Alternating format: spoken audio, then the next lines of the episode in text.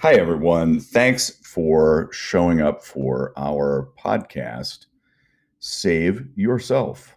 Save Yourself is all about risk, specifically cyber risk. And there are certain things we know about risk and we'll be exploring during the course of our upcoming episodes. And that is the dynamic of risk. It never goes to zero, it has specific origins risk has continuous costs, ongoing costs, even if the risk does not happen. And you can simply think about your own car insurance in that context. Uh, risk can be measured, however. It's a top concern for shareholders, regulators, uh, auditors, management, etc. And yet, risk is often unknown, leading to unfunded liabilities. Very, very, very interesting unfunded liabilities. And risk can be reduced, it can be planned for, and we'll be exploring those various dynamics of risk during the course of our episodes.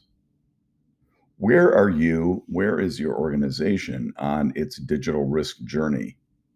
Are you at a starting point? Are you at an advanced stage? And do we understand where we, in fact, actually are?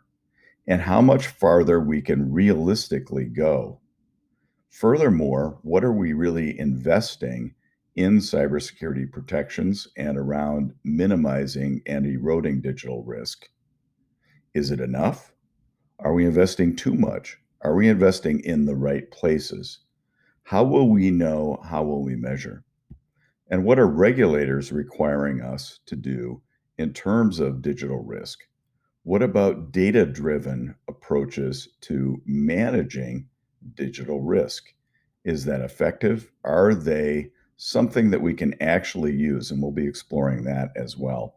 We'll have many guests and very interesting discussions, I'm sure.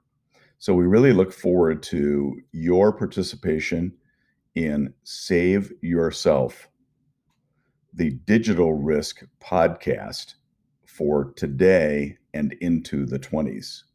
We look forward to upcoming sessions and to your participation, your questions, and your interest and following. Thanks very much, and we'll see you soon.